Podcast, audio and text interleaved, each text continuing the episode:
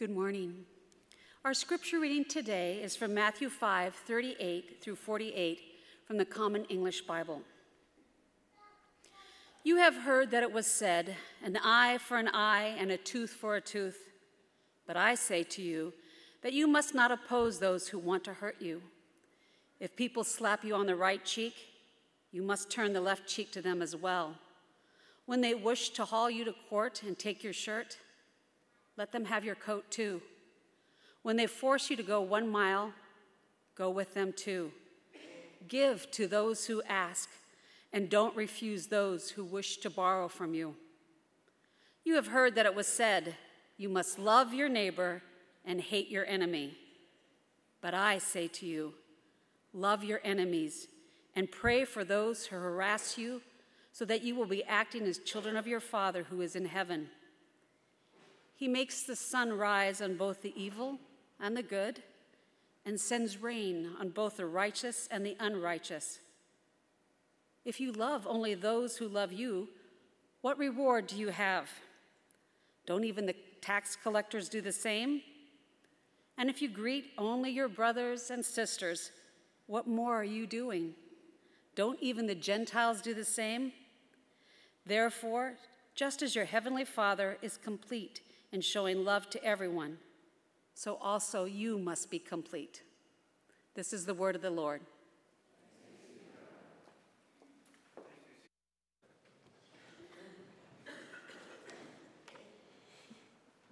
Well, good morning. We continue our series on not perfect, just getting better, and we've been talking about uh, what we mean by getting better is actually becoming more mature. And today we're going to be talking about what mature love looks like, and that's what's described in the gospel lesson today. Uh, my wife and I were dating uh, many, many, many, many years ago. Uh, and when we were dating, we went to a high school football game at the high school we both went to, and we were there in the bleachers in the stands, and uh, we were, you know, everybody's standing up, and we were with some other friends there and standing and, and cheering on the football team, which at that time was not that great of a football team when I went to school. It's now the state, they've been the state champs the last four years in a row. So as soon as I left, the school got better.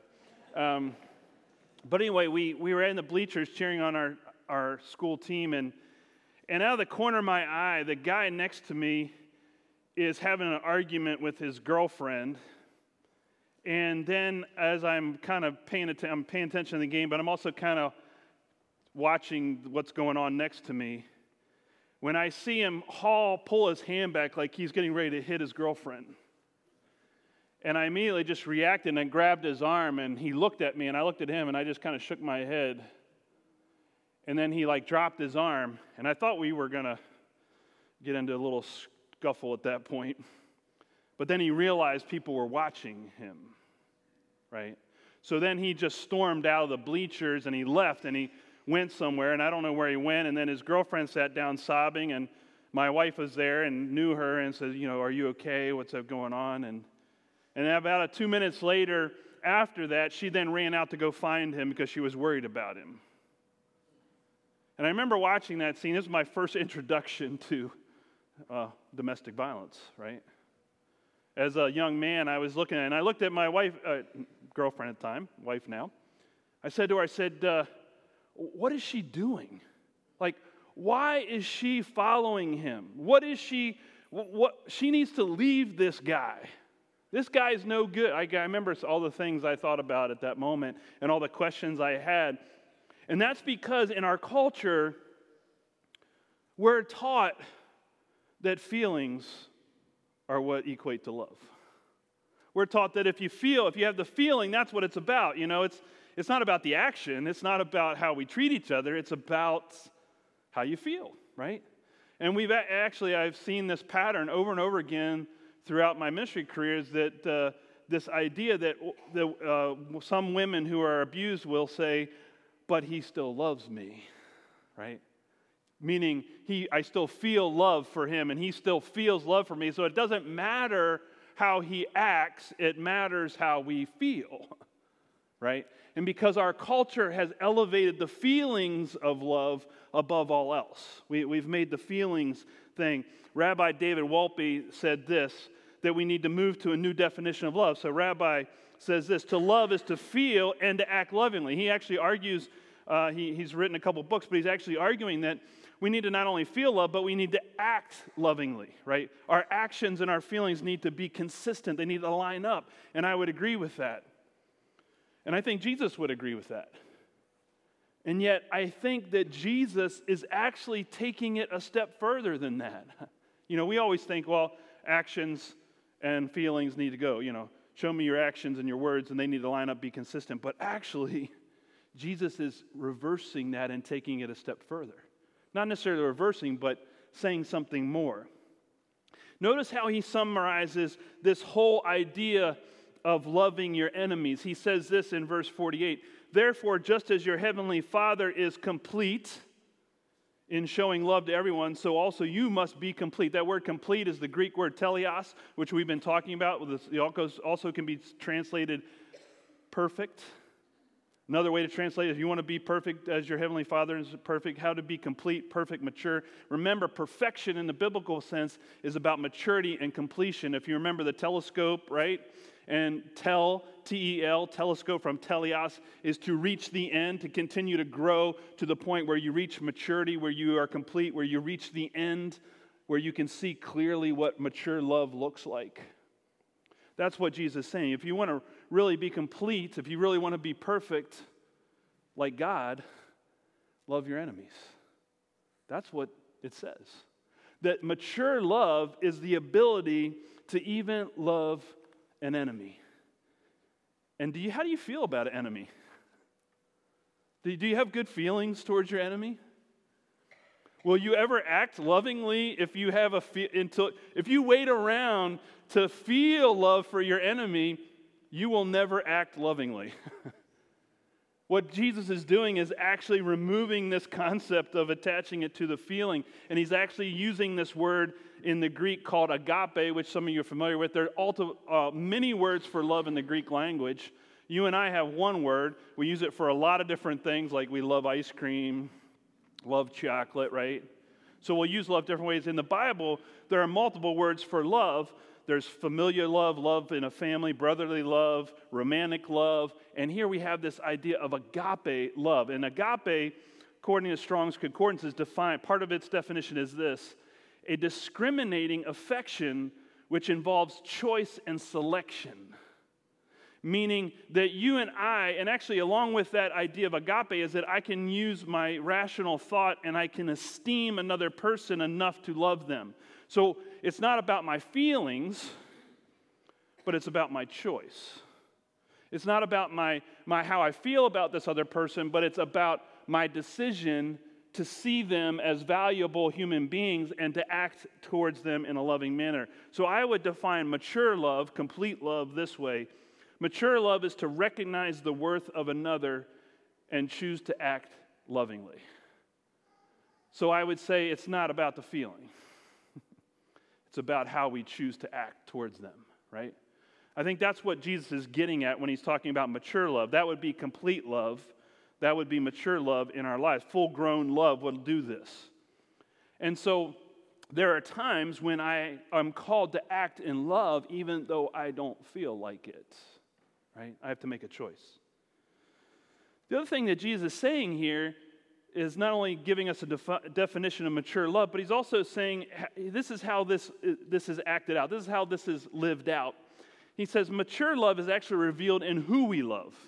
Did you hear that in the passage today? It's about who we love. He said, you know, if you if you love your if, you love the people who love you, that's easy. right? Tax collectors do that, Gentiles do that. He gives a couple examples of, of people who don't aren't God, necessarily God's people, who aren't necessarily a part of God's kingdom, that are, that are showing love to other people. We can see that in the world around us, can't we? We see other people in the world that are not like us, that love their families, that love their children, that love other, their friends, and love their community, and they act lovingly. Jesus is saying it's revealed in the fact that we can love somebody who may even be unlovable. that to be a part of the kingdom, to be a follower of Jesus, mature love will love even those that are hard to love. I don't know if I've shared about our neighbor before. I can't remember. I'm getting to that age where I don't remember every story I tell these days. But I remember Marie, who lived next to us, and she was a neighbor of ours, and she was one of the most bitter people I've ever met. Mean spirited. I've seen her chew out her husband multiple times like vitriol. I, I, I, remember one day a friend of ours, our other neighbor who we became good friends with, who was a very strong woman, a principal in a high school. So you got to be tough if you're a principal in high school. My neighbor Marie brought her to tears one day by the vitriol she poured out on her. She came over to the house in tears. I said, What happened? And she just chewed me out because she didn't like the way I was treating my dog or raising my dog. And because Marie was a pet lover, animal lover. Probably because Marie, to Marie, those were the only creatures that ever loved her. I knew there was a story there, even though she never told me. I knew there was more to Marie's story than I would ever know eh, that made her who she was. But I tell you, there were times where she was just mean. And I was her next door neighbor, and a pastor, and a Christian. And I read words like this in the Bible. Don't you wish some things weren't written? You know, could they just uh, omitted those, right? So, as a follower of Jesus, I've got to figure out how do I love Marie? and I remember one day I was driving down the road and I was going down this, the road, and over in this abandoned parking lot, Marie is in her car, and I see the door open, and she's like kind of half leaning out the car door. And I'm thinking to myself, is she having a stroke? Is she just an older person and have a stroke, a heart attack, or so. I thought something was wrong, so I immediately U-turned, went back into the abandoned parking lot, pulled up next to her, got out of the car. She's there with her door still open. I said, Marie, and she looked up at me and she was kind of out of it, and I said, uh, "Are you okay?" And she says, "Oh, I'm so glad you're here. I need your help." I'm like, "All right. So you're okay?" "Yeah, I'm okay." Well, what do you need help with? All right. So she gets out of her car. She goes around to the back hatchback of her car. She opens it up, and inside there's a five gallon bucket now, in her garage, she kept five gallon buckets of dog food, bird seed, because she fed the animals, she fed the squirrels, she had three dogs. So her, I many times had carried, she'd asked me to carry pounds of dog food bags into her garage, bird seed into her garage. So she had this five gallon bucket in her back of her car with bird seed in it, and inside that five gallon bucket was a jar. And inside that jar were four mice that had gotten into the bird seed. And she had put a jar in the bucket and waited for them to go into the jar. And she had sealed the jar and she kept them in the bucket. And she had driven out to this abandoned parking lot, which was next to a, some trees and woods. And she says, Will you release the mice for me? Now, I come from a family that if there's a mouse in the house, there's a trap set, right? You know, that's, that's where I'm coming. That's my world, right? So I'm like, in, in my mind, and like, and there's a part of me that's going, I've seen the way you treat people. And you want to care about these four rodents. What's going on? I didn't say anything at the moment. But you know, there's that part of you that wants to go, What? Is going on? But the, Jesus said, if someone asks you to go a mile, you go two. So I said, Sure. And I grabbed the jar of mice and I hiked out into the woods. And she kept saying, You need to go further. You need to go further. I don't want them to get hit by a car. So I kept going into the woods. Far enough, Marie? Yeah. I even went a little further because that's what Jesus said go further, right? So I let, I let the mice go, and they scurried off into the wilderness next to a highway. That's, well, well that's another story. So I come back, and she says, are are they okay? I said, Yeah, Marie, they're fine. So she said, Thank you. She got back in her car, she drove away. I watched, uh, that's just one story. story. We, there were times I repaired her roof when it was, the shingles went off. There were times that the husband, you know, the wife I told you about, the woman I told you about who got brought to tears by her, her husband and I would clean her driveway when it snowed.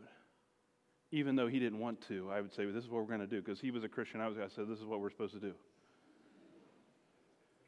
And I kept doing this. And, I, and why did we keep doing that? And there were times where my friend would ask me, Why are we doing this, Matt? And I would say, I don't know why we're doing it. God said we're supposed to do it. because possibly we're the only people that will ever show her love. Maybe we're the only people she will ever see this from in her entire life. Maybe nobody else has loved her, and our job is to be signposts to God's love for her. And that's it. We let the Holy Spirit do the rest of the work. And I don't know what happened to Marie. Marie's no longer with us. But I have to believe that somehow some, she knew that regardless of how bitter and mean she was, there was somebody who loved her. Because that's what we're called to do. Now, I want to add a couple disclaimers on this.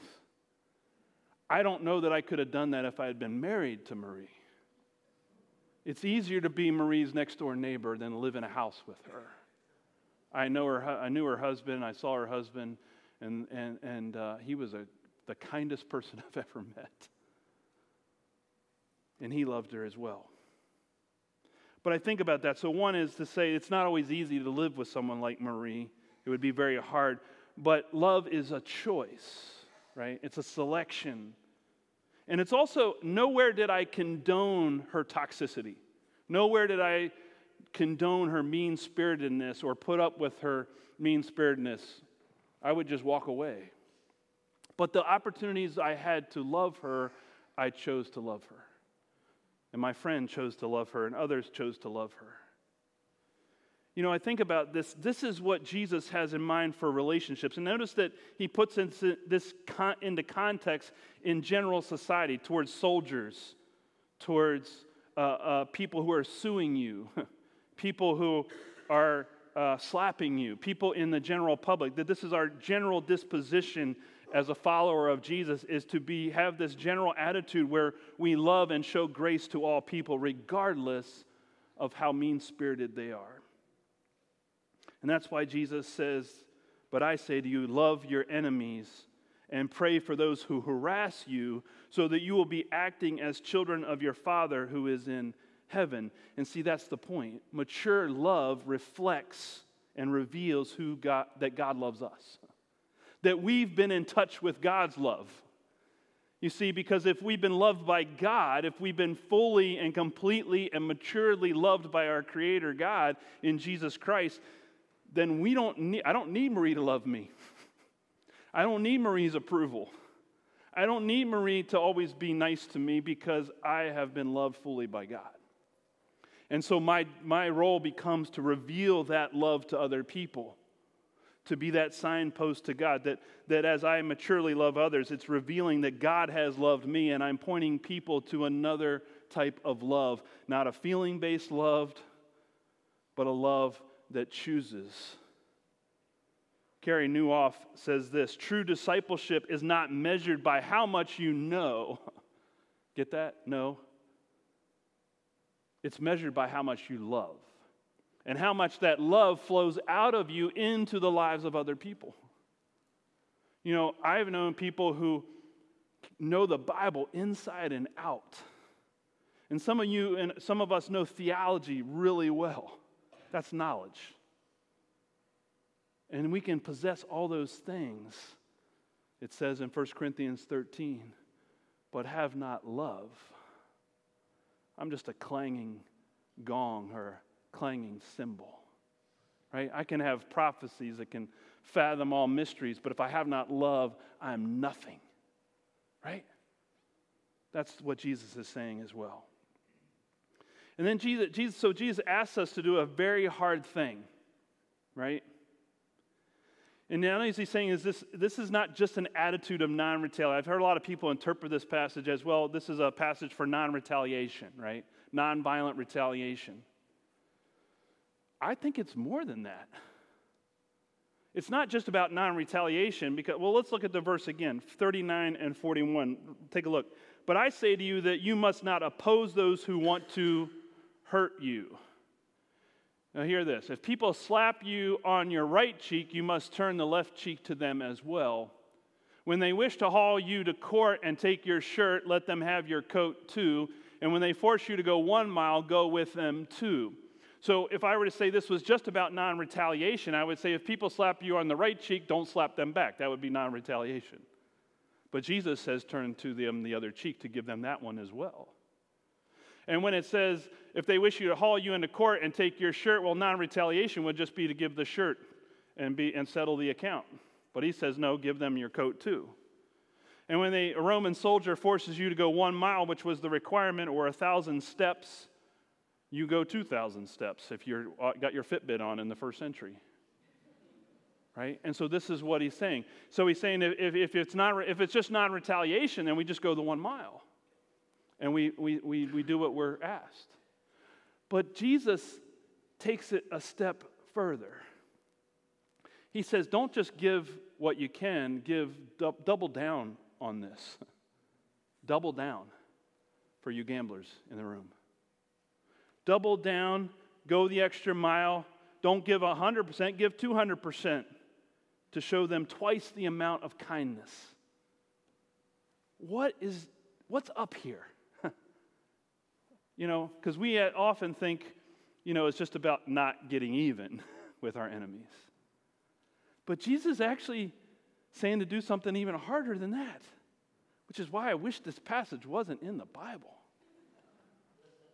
Pete, that's Matt speaking, not the Holy Spirit, not God. Why? Because God's up to something. What's God up to? Redemption. God doesn't want people just to walk away and, and, and, and have accounts settled. God wants us to show people the way that God loves and that God wants to be redemptive in how God loves.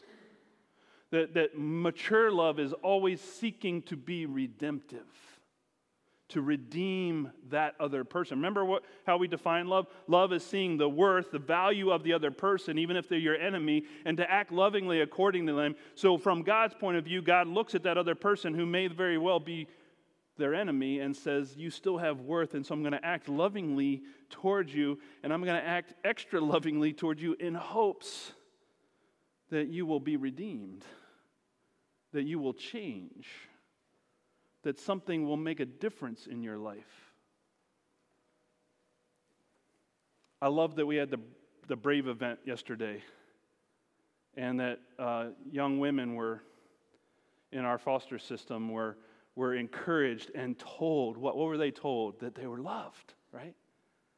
That no matter what's happened in their lives, they matter. That's redemptive love. You know, there was a, some foster parents that took in a four year old little boy who was nonverbal and withdrawn. And the social workers told the foster parents, say, you know, this little boy is, doesn't say much. He tends to withdraw. He doesn't socialize with other kids. He tends to be by himself most of the time. So just know that he may not say a whole lot to you when he comes to your house. And they said, sure, we, we understand. So they brought the little boy into their home, and for for some time he was there, and of course, nonverbal, withdrawn, just like the social worker had said. And so they were trying to figure out ways to engage him and to, to draw him out and to socialize with him and build relationship with him. And, and he was resistant. And so they went to a counselor, and the counselor gave them this advice, just a suggestion, said, Why don't you try getting him a puppy?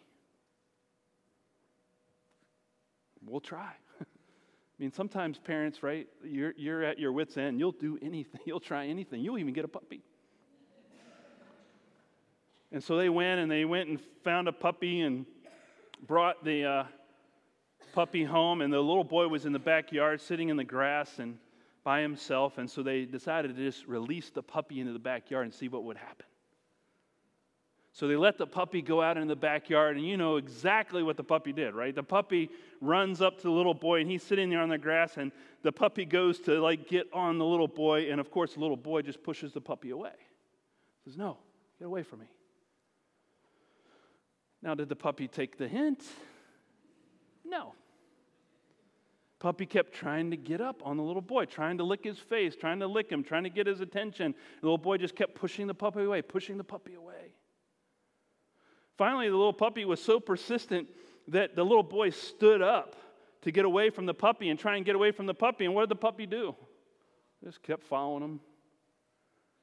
So as the puppy came up to him and jumped up on his leg, the little boy pushed, tried to push the puppy away with his foot. And the puppy, just kept coming. So puppies are relentless. and finally, the boy, little boy, had kind of had it with the puppy. So he kicked the puppy. Puppy yelped, went tumbling in the grass. The little boy walked away.